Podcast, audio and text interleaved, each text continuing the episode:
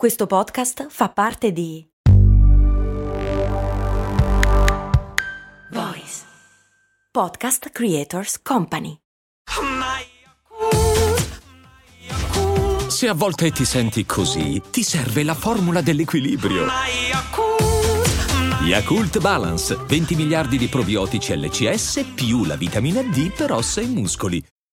Una delle cose che amo di più sono le epifanie. In inglese vengono chiamati gli haha moment, quei momenti in cui ti attraversa un lampo, hai un'illuminazione, riesci a unire i puntini e tante cose acquistano un senso.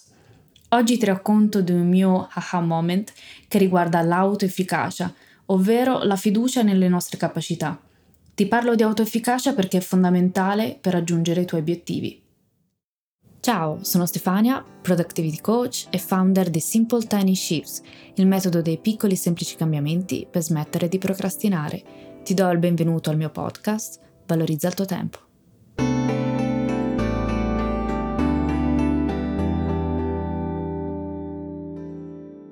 Non è volere potere, si tratta dell'autoefficacia, ovvero della fiducia nelle proprie capacità di raggiungere un obiettivo svolge un ruolo cruciale nel plasmare la nostra percezione delle esperienze di vita e influenza la nostra motivazione e l'impostazione e il raggiungimento dell'obiettivo.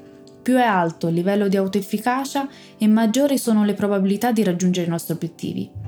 La fiducia nelle nostre capacità e nelle capacità di trovare una soluzione o di acquisire le competenze necessarie, che magari ora non abbiamo, ci permette di alzare l'asticella, di impostare un obiettivo più ambizioso, e anche se non lo raggiungiamo, plasmiamo le nostre competenze, le nostre prestazioni migliorano, il che ci porta ad avere ancora più fiducia in noi stessi, innescando un circolo virtuoso.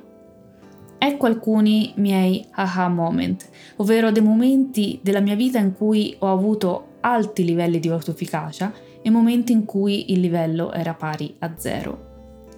A vent'anni decisi di cambiare corso di laurea, mi ero iscritta a lingue e letterature straniere per la gioia di mio padre e di mia nonna paterna. Le lingue sono importanti, certo che lo sono, e sono anche meravigliose.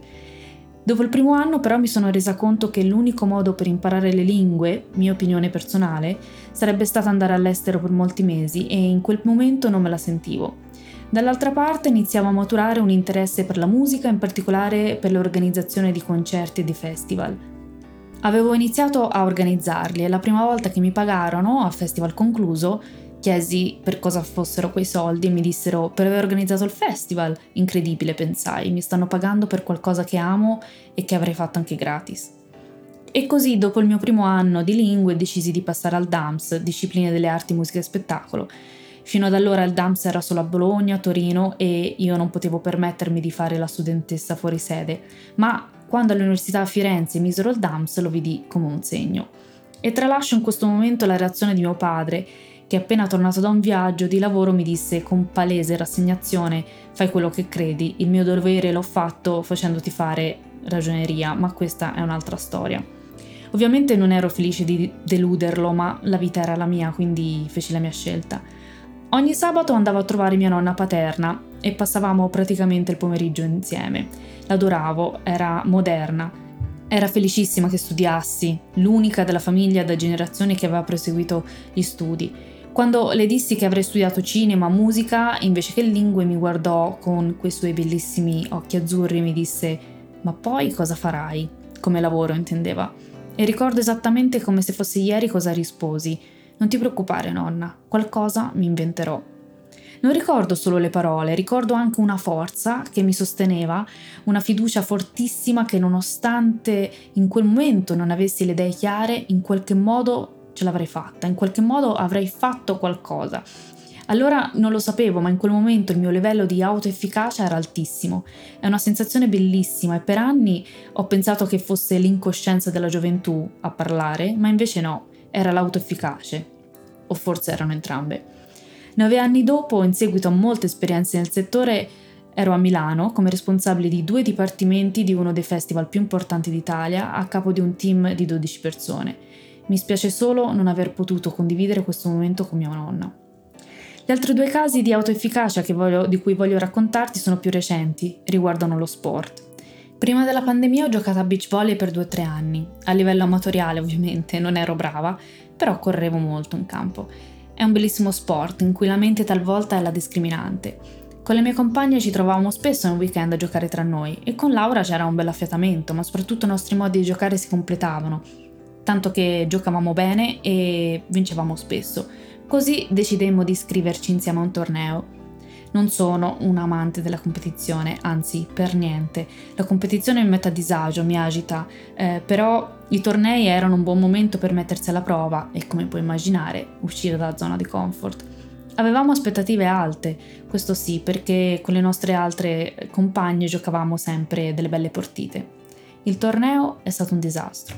Non sembravamo noi in campo, ci siamo completamente bloccate. Insieme abbiamo iniziato a dire che non ce la potevamo fare che l'ansia da prestazione ci sta facendo perdere la concentrazione e abbiamo perso tutte le partite del torneo. Ma quello che ci ha sconvolto, tra virgolette, non è tanto il fatto che abbiamo perso le partite, ma che abbiamo giocato male. Ci siamo rimaste male, non, non riuscivamo a spiegarcelo. Il torneo successivo abbiamo cambiato squadre, ma non perché avevamo perso, ma lo avremmo fatto comunque per eh, girare tra di noi, diciamo. E ho giocato con Francesca. Durante le nostre partitelle del weekend talvolta vincevamo, talvolta no. Normale. Siamo arrivate al torneo con poche aspettative, ma con grinta.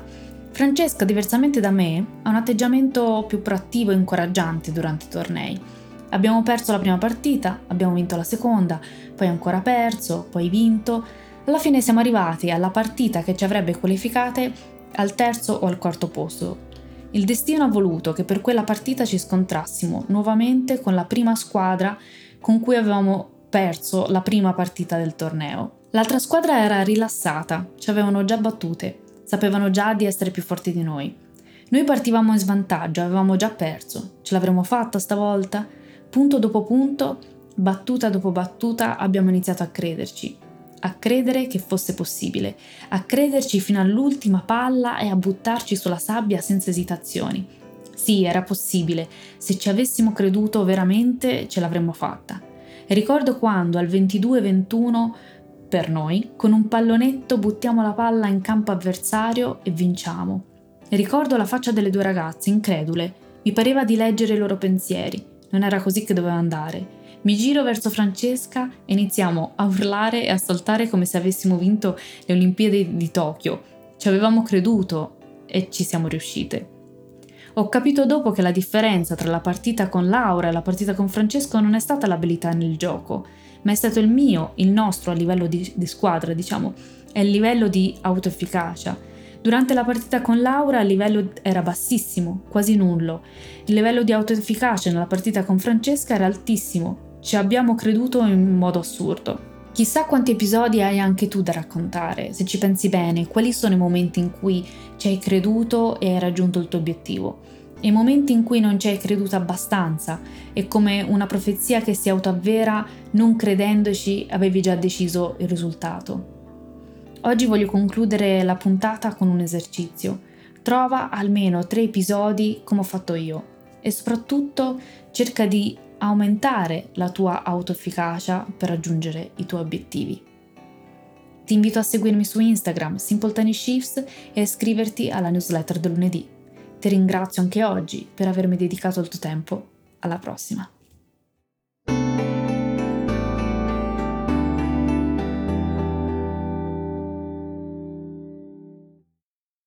E adesso un bel caffè finito.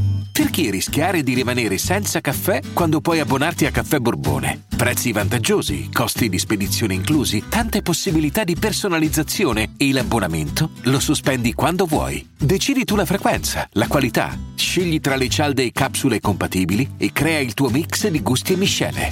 Mai più senza caffè con l'abbonamento Caffè Borbone. Tutte le info su caffèborbone.com.